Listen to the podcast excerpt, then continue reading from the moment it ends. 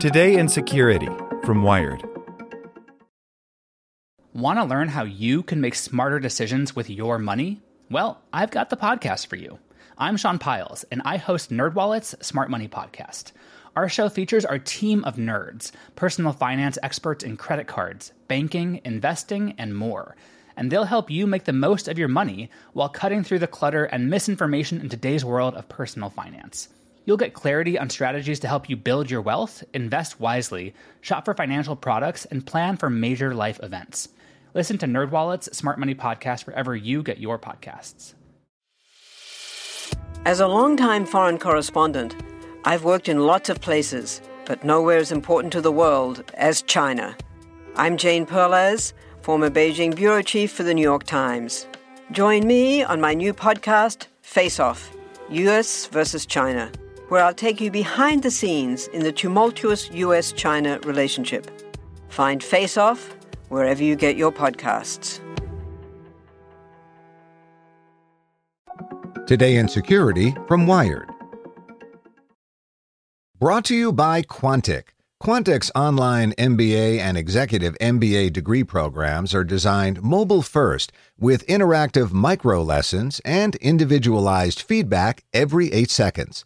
Don't settle for old school slides and lectures. Engage with the modern MBA and experience the future of education.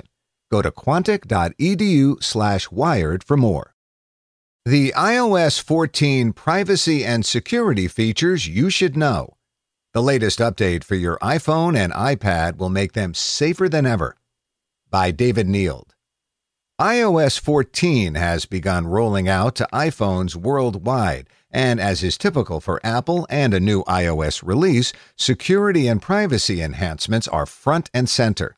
The new mobile operating system should make you and your data safer than ever.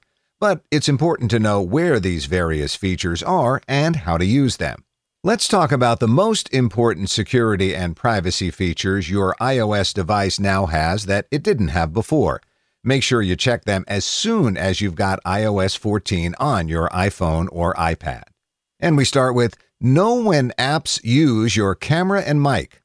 Apps on iOS have to explicitly ask for your permission to use the camera and microphone. And from iOS 14 onwards, you'll also see an indicator dot in the top right of the screen when these functions are being used.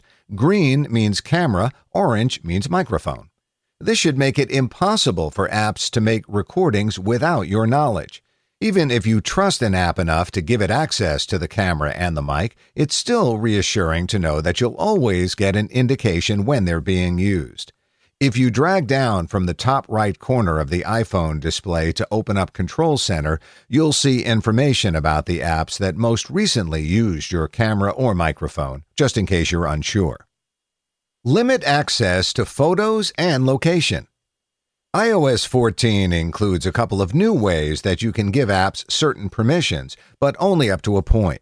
The idea is that there are some apps you trust a bit more than others in terms of looking at your photos or tracking where you are. If you open Settings in iOS 14 and then choose Privacy and Location Services, you can tap on an app to configure how it can access your phone's location. Never, always, only when the app is open, or only when you give explicit permission. There's also a new precise location toggle switch, which you can turn off when you're fine if an app knows the general area you're in, but you want to keep exact GPS coordinates hidden. From the same privacy menu, tap Photos and you get a list of apps with access to the pictures and videos stored on your iPhone. Choose an app and then change the option to Selected Photos if you only want the app to have access to a smaller subset of your files.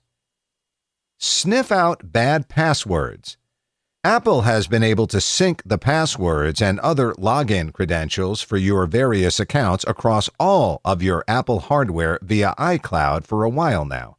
This applies to macOS as well as iOS.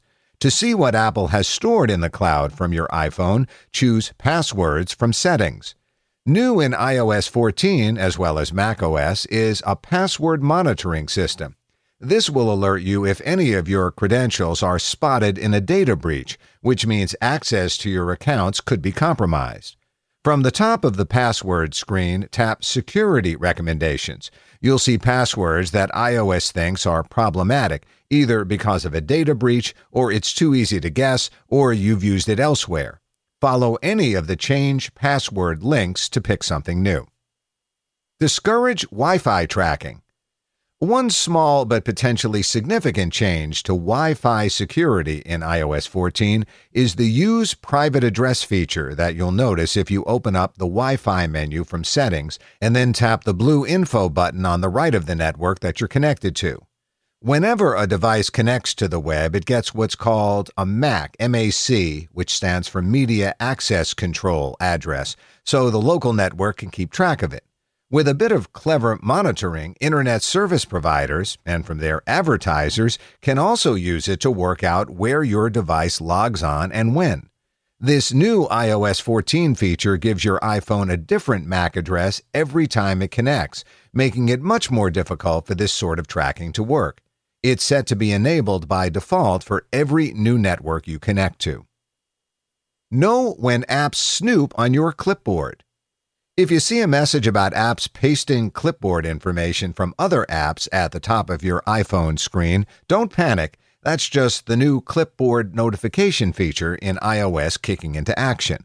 As the iOS 14 beta program revealed, plenty more apps monitor the clipboard than you would actually think, even before you've actually pasted anything. Most apps now seem to have tidied up their approach to clipboard access to avoid getting called out. If you're using iOS 14, you should only see the notification when you actually choose to paste something inside an app, in which case the app obviously needs access to the clipboard. Limit how apps track you. Another change in iOS 14 is that apps will have to specifically request permission to track you across other apps and sites. However, after complaints from advertisers, most notably Facebook, which in August said the move would, quote, severely impact its lucrative audience network, this feature won't be fully enforced until sometime next year. For now, you can head to Privacy, then Tracking from the iOS settings menu, and you'll find a toggle switch for whether you want apps to be able to request permission to track you outside of the actual app itself. This sort of tracking is largely done to better target advertising at you.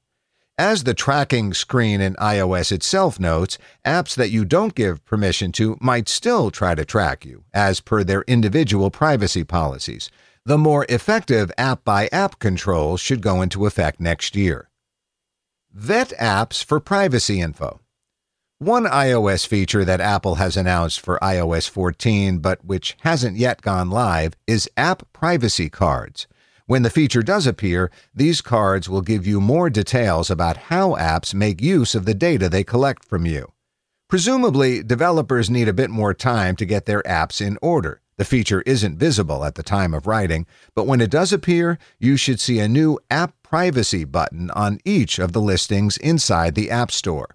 Follow that link and you'll be able to see the information you're giving up to a particular app and how that information is being recorded and connected with existing profiles stored on your device or the web. Get privacy reports from Safari. The ability to block cross site tracking cookies in Safari isn't new in iOS 14. As before, you can find the option under Safari in Settings. Turning on Prevent Cross Site Tracking makes it much harder for advertisers to link together your browsing activity across different websites. What's new in iOS 14 is the Privacy Report page in Safari. This gives you more detail on exactly what effect the blocking has on your browsing. Tap the AA button in the top left corner of the browser window to see a report for the site you're currently on. You can see the individual trackers in use on a particular page and check up on how many of these trackers Safari has blocked over the past month. You can't really interact with this report in any meaningful way, but it's helpful to have the information available. Like what you learned? Subscribe everywhere you listen to podcasts and get more security news at wired.com/security. Want to learn how you can make smarter decisions with your money? Well, I've got the podcast for you. I'm Sean Pyles, and I host NerdWallet's Smart Money Podcast. Our show features our team of nerds, personal finance experts in credit cards, banking, investing, and more. And they'll help you make the most of your money while cutting through the clutter and misinformation in today's world of personal finance. You'll get clarity on strategies to help you build your wealth, invest wisely, shop for financial products, and plan for major life events. Listen to NerdWallet's Smart Money Podcast wherever you get your podcasts.